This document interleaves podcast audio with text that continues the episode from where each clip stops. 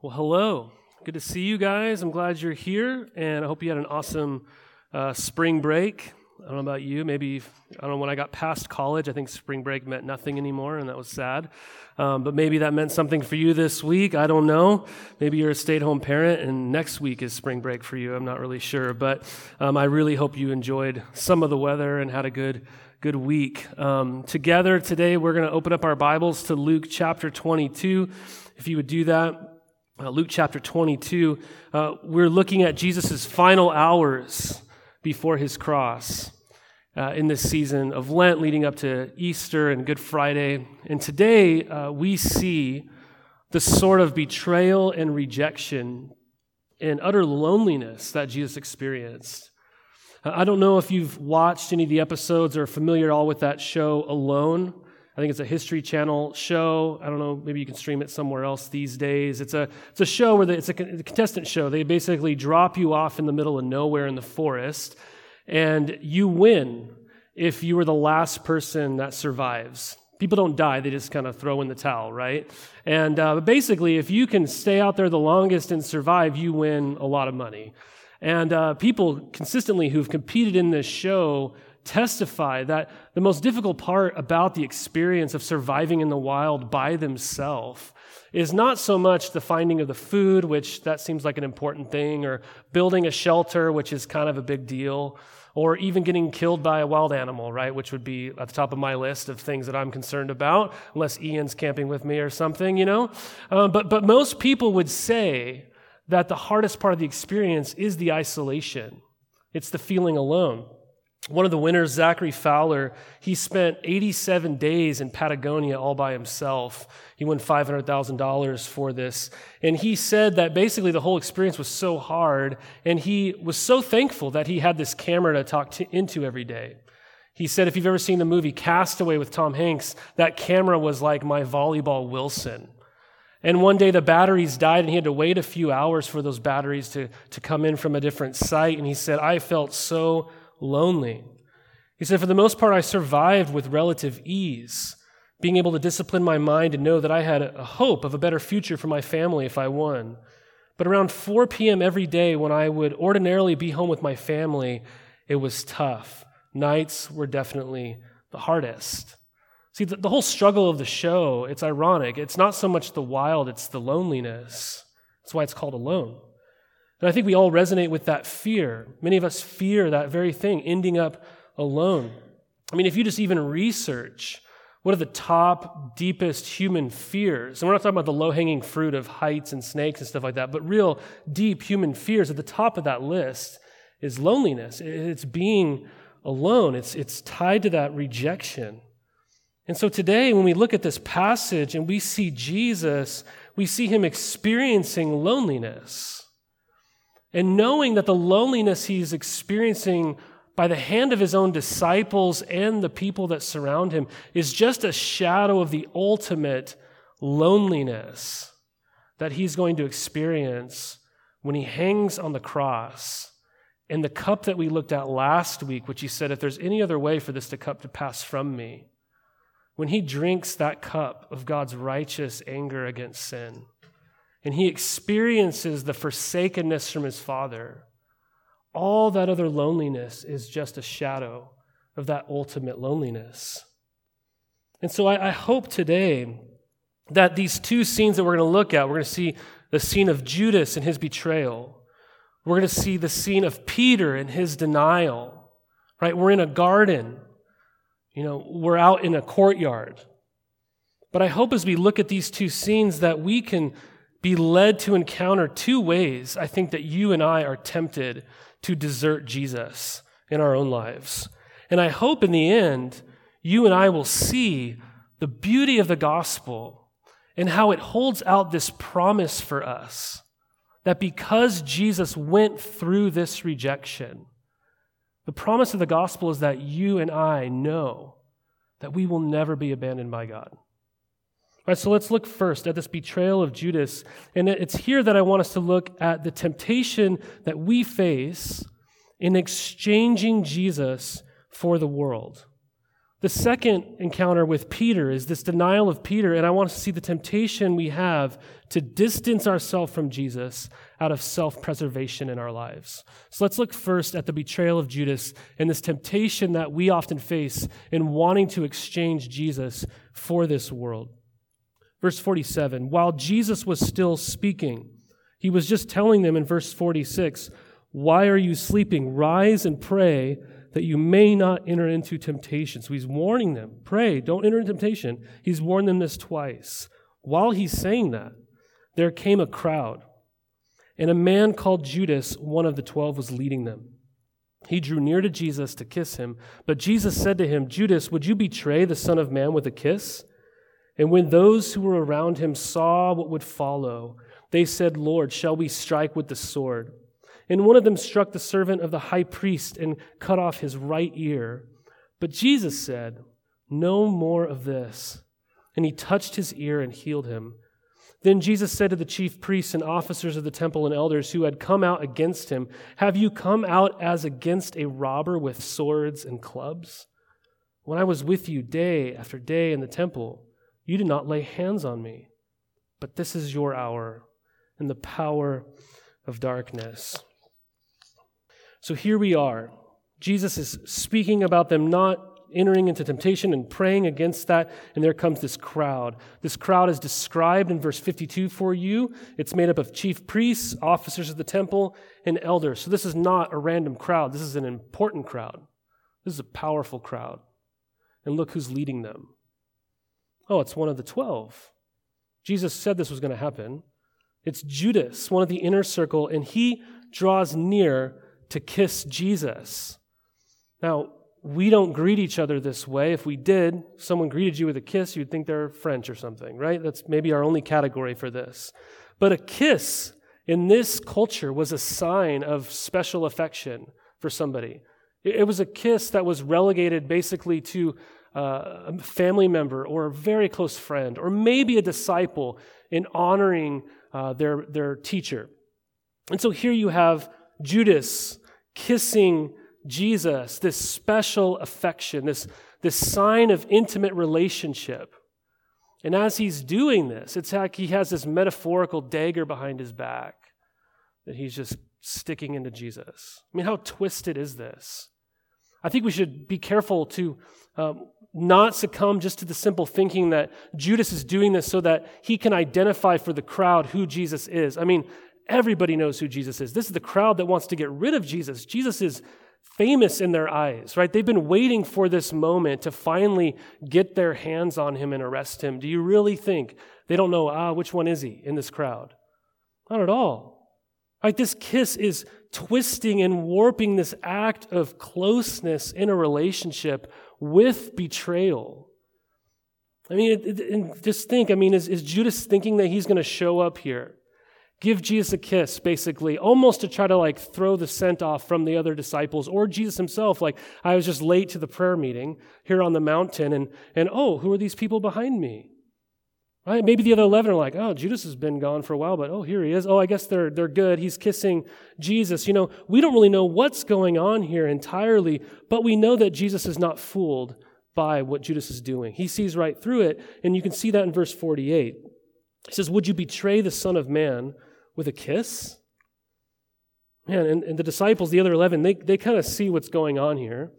And so in verse 49 and following, they basically ask Jesus, Is this what the swords are for?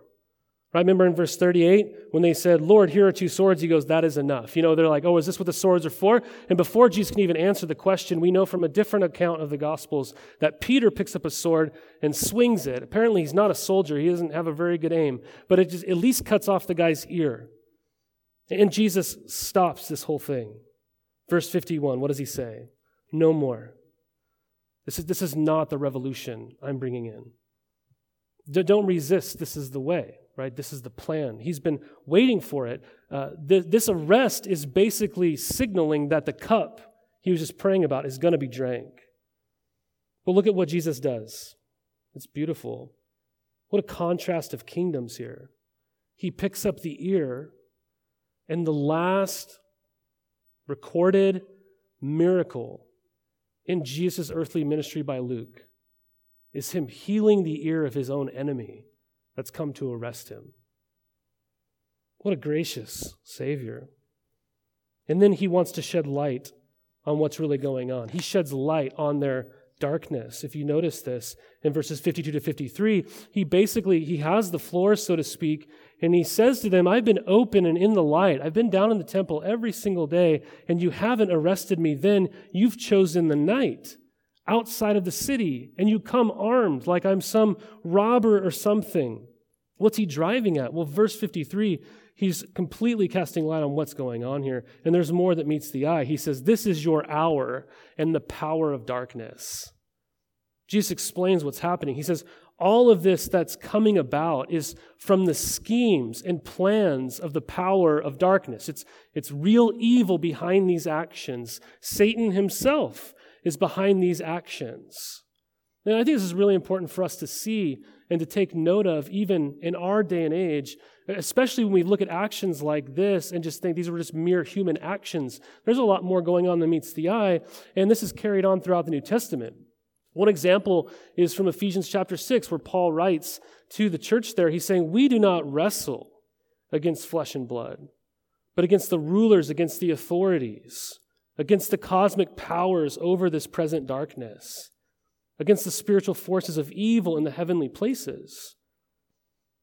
I mean, it's, it's really quite a thought, isn't it? To think that a human being, maybe even you and me at some point or another in our lives, we could be acting out of our own will, but really the will that's being played out is the power of darkness. I mean, do you see Jesus' death was not just a human tragedy? This is not just some historical event that uh, when you see it rightly, you look back on, you're like, yeah, it's just a bunch of people who are having a power struggle and they wanted to get rid of Jesus. No, Jesus casts light on it, saying cosmic evil powers are at the center of this arrest. I know it. he calls it out. Let's be honest, this is challenging for us as Westerners because everything that we evaluate and assess it's all based upon logic, reasoning, science, equations, right? Just the, the real flesh and blood, the, the psychology behind our actions. But here, once again, Jesus is saying there's real evil behind this act and behind many of our actions. We have to have a category for this, and if we don't, we can disconnect ourselves, which I think we're tempted to do with the character of Judas himself, and to act like he's completely unlike us. We might look at the actions of Judas and go, Well, I would never do this. And maybe you wouldn't, right? We'll never know. But we're all made of the same stuff that Judas is made of. We're not different than he is. I mean, maybe you've walked with Jesus for a while. Maybe not doing the exact same things that Judas did, but you, you walk with Jesus for a while. And as you've walked with Jesus, you've grown really disenchanted with his teaching or his ways. They've begun to rub up against different ideas in the crowd or the culture around you. And you become disenchanted with what he's taught us. Or you become disenchanted with the kingdom he's bringing in and you at one point thought, that sounds great, but then as you move along in your life, you, begin to think, well, I want this thing to be more materialized in the here and now.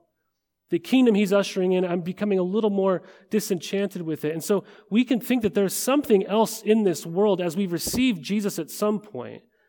And as we followed him, we begin to part ways with him as we begin to look at other things in this world, saying, I would rather make this kind of exchange.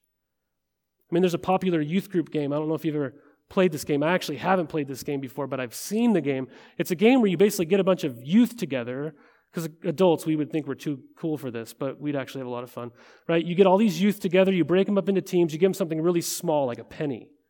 You send them off to different houses and they knock on the door, of somebody's house they hopefully know, you know, and they say, hey, we're playing this game. I need to exchange this penny for something more valuable, something bigger, something more expensive.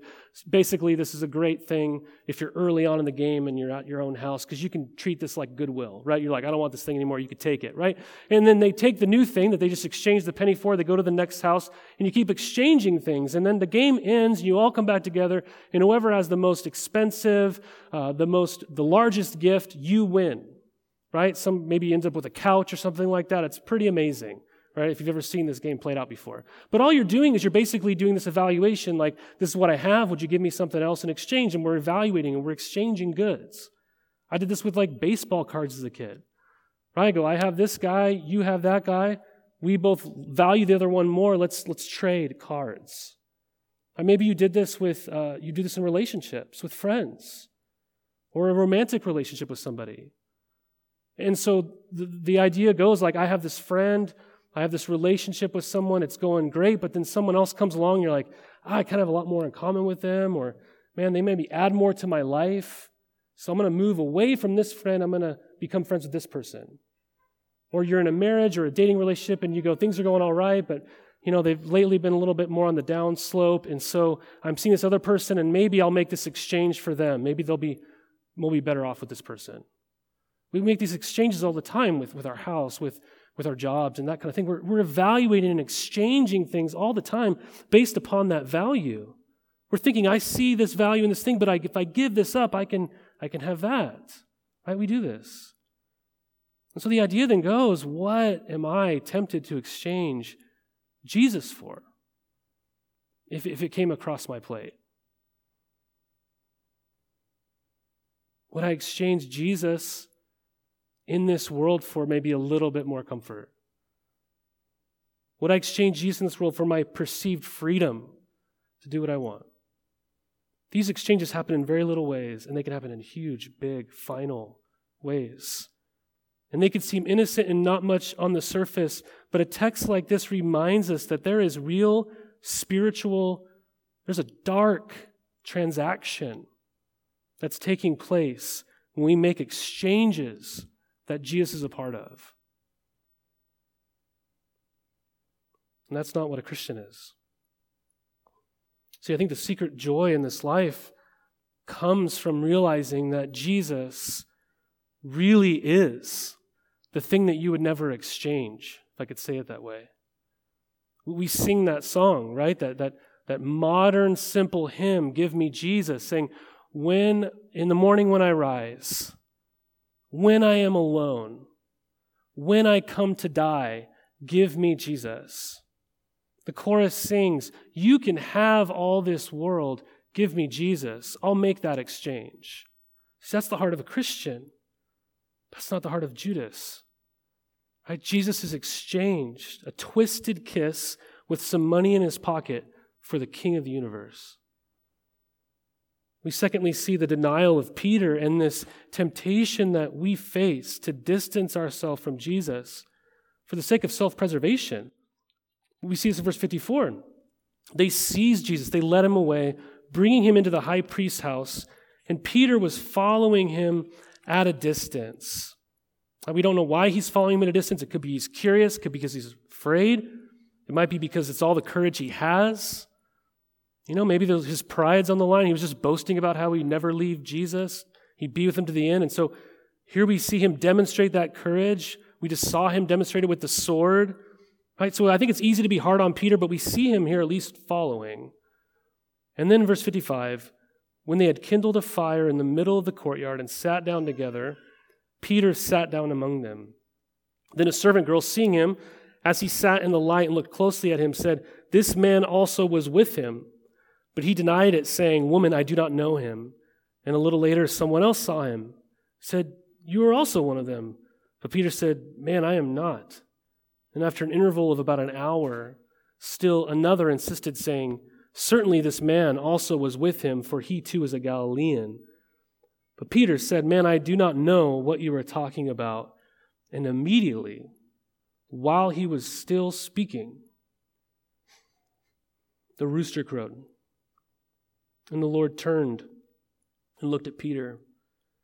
And Peter remembered the saying of the Lord, how he had said to him, Before the rooster crows today, you will deny me three times.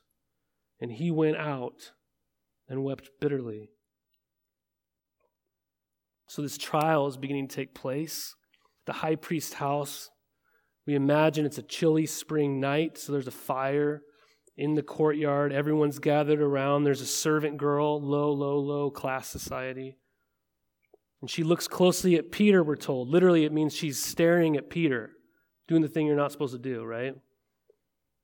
And she says, Everyone, this guy was with him. Peter, woman, I don't know him. I know you're familiar with this probably. I imagine most of you are. Think about that.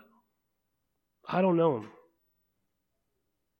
Peter had made big promises. He said to Jesus, I will go to prison. I will even go to death. He made big, bold promises in private and in moments of great ease and security. But publicly, he denies even knowing Jesus. Was his life being threatened? This is just a servant girl. Right?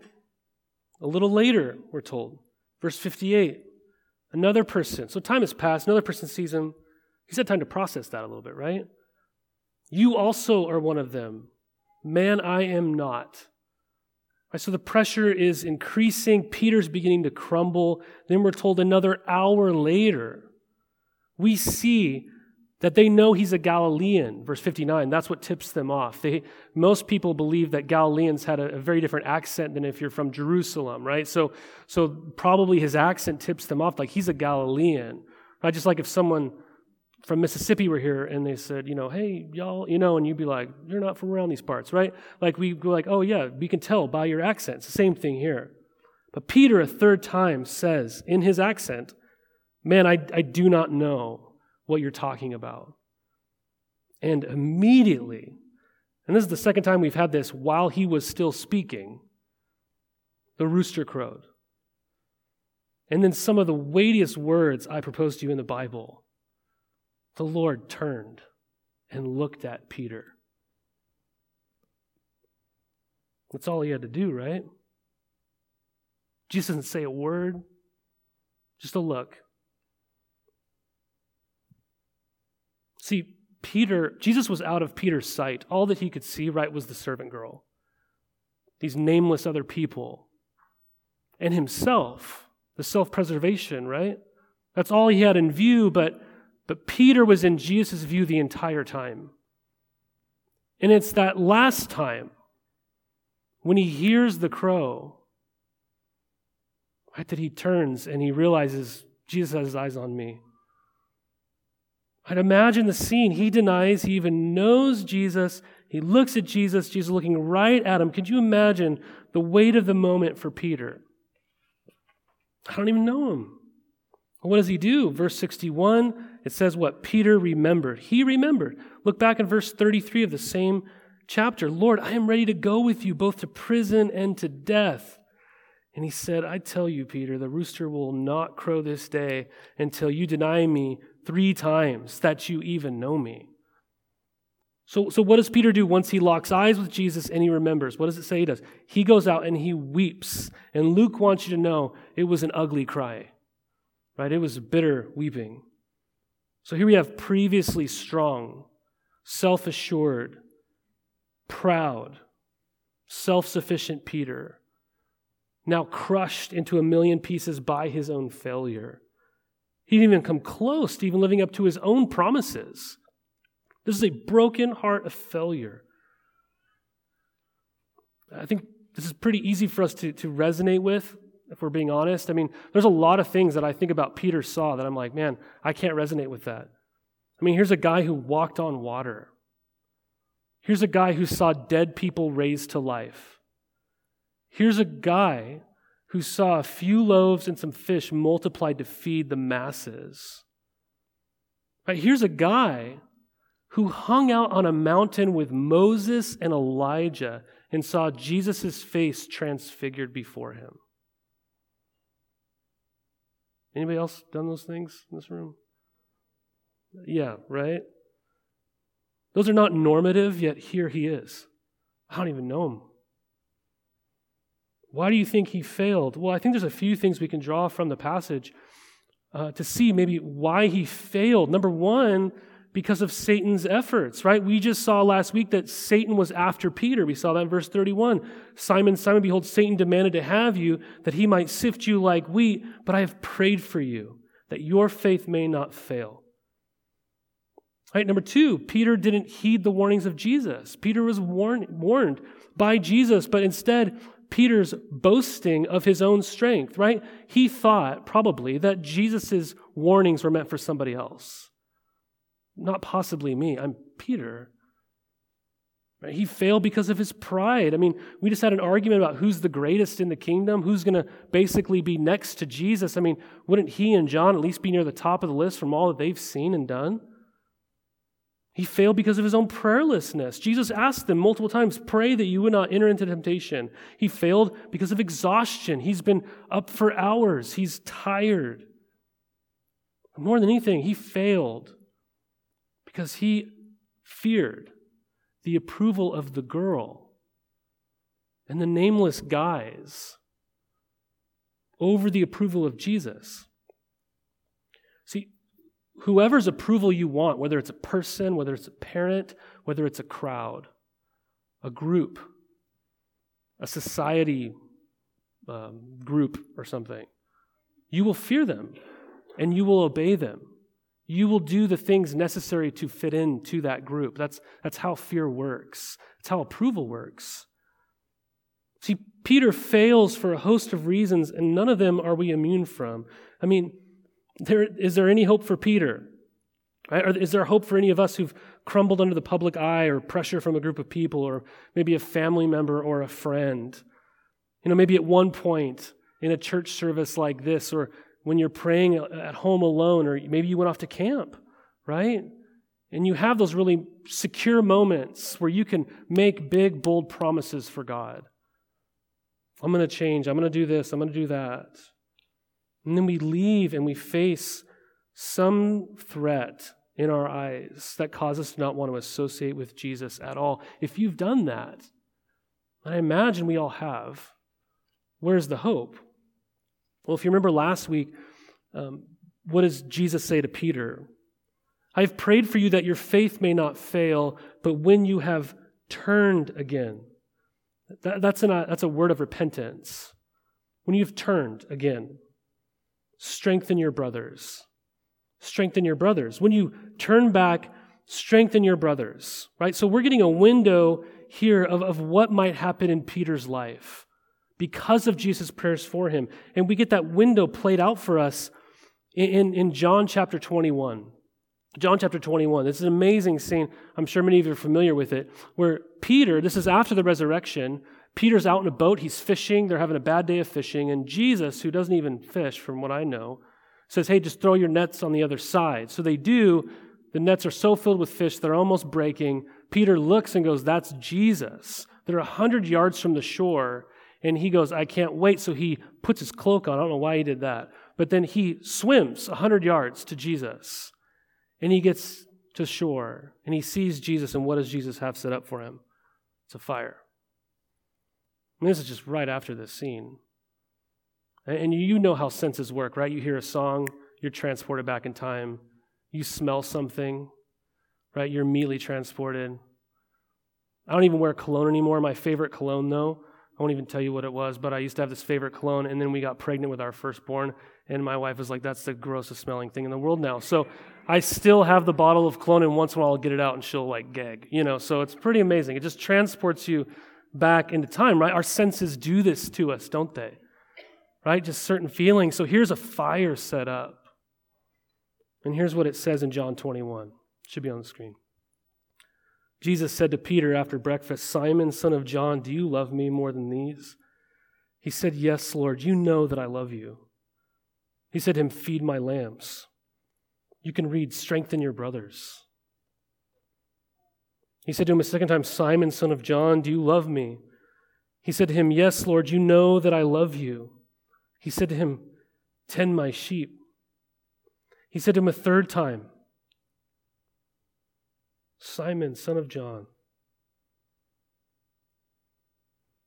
do you love me? Peter was grieved because he said to him the third time, Do you love me? He said to him, Lord, you know everything. I mean, he knows, Jesus heard those, I mean, he knows everything. You know that I love you.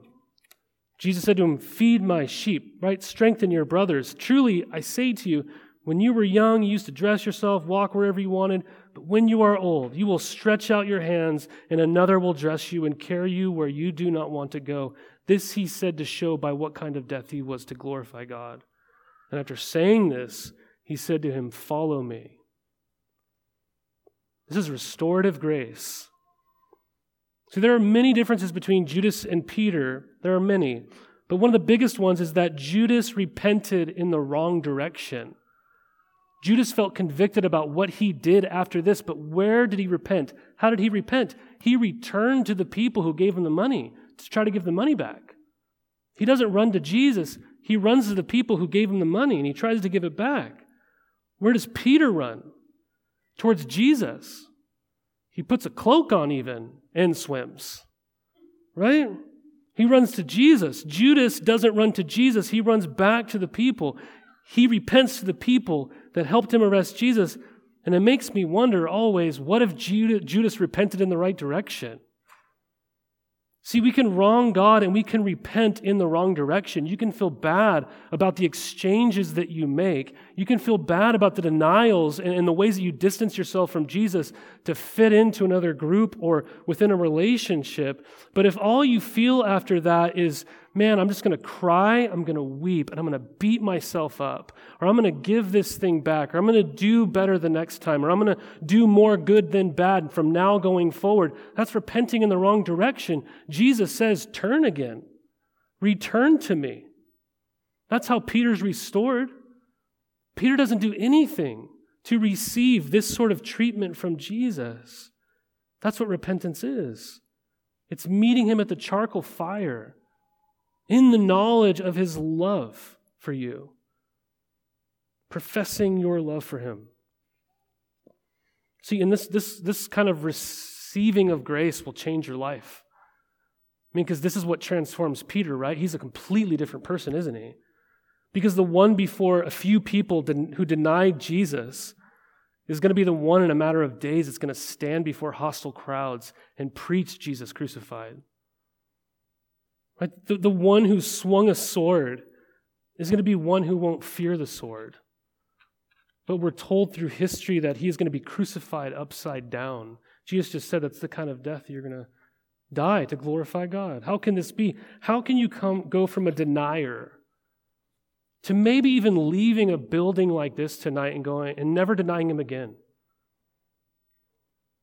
Well, one big reason for Peter, at least, is that after Jesus ascended, God sent the Holy Spirit.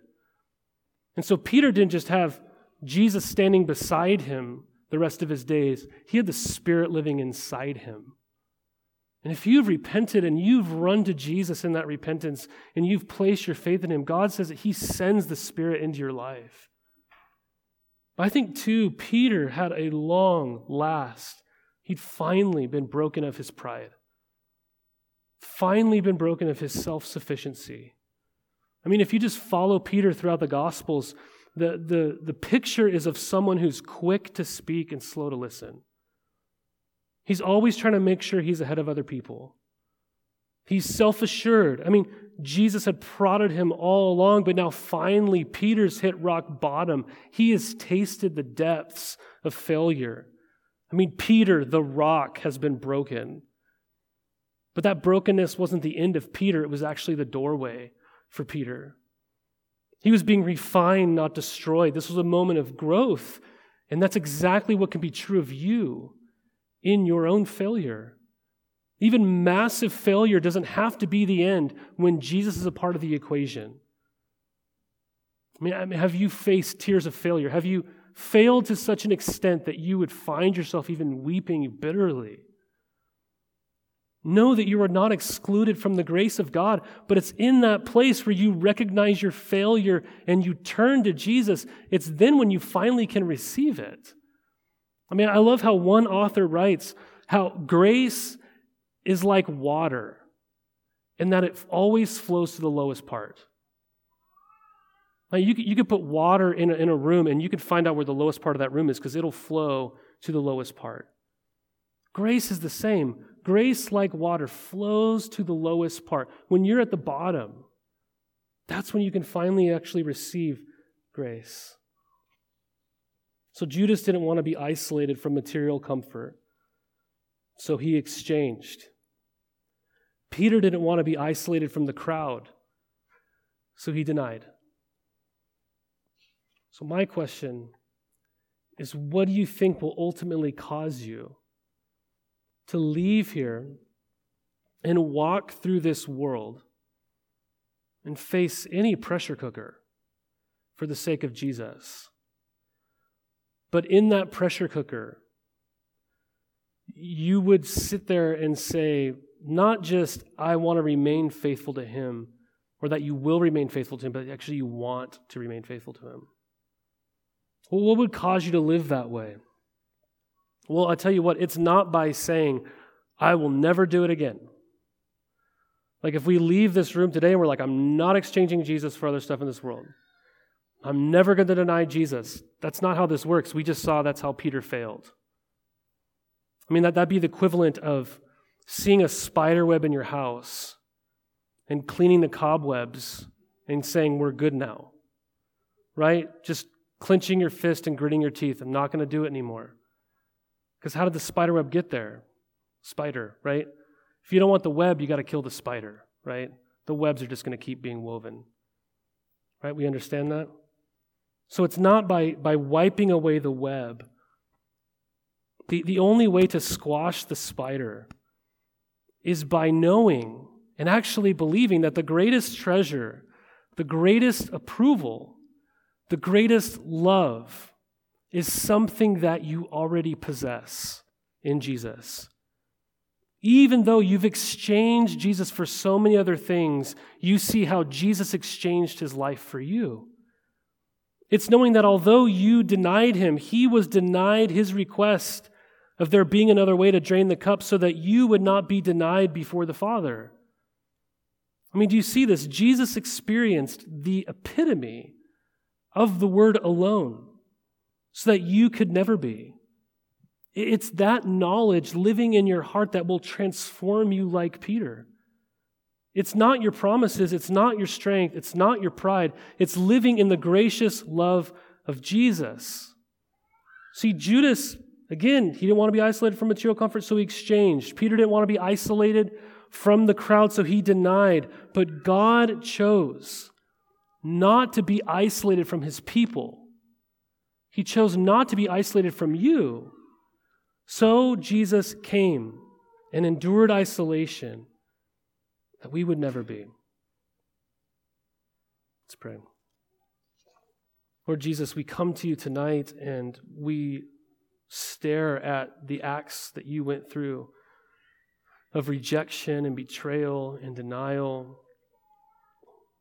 And even in the face of that evil, Lord, you've healed, you've remained faithful. Lord Jesus, there is no one like you. And we're so grateful for your grace in our life. And I just pray for anybody here who feels like they're at the bottom, or maybe they have a little ways more to fall. I don't know, Lord, but I just pray that you would meet them where they are, that we would experience your grace in our life, that it would soften our hearts to receive your love for us in such a way, Lord, that we would live um, just faithful to you in this world you transform our lives through your gospel? We pray that even as we take communion, Lord, tonight, that, that we would um, be so moved and impacted by how you were forsaken, Lord, knowing that we will never be forsaken. For we love you. We pray these things in Christ's name. Amen.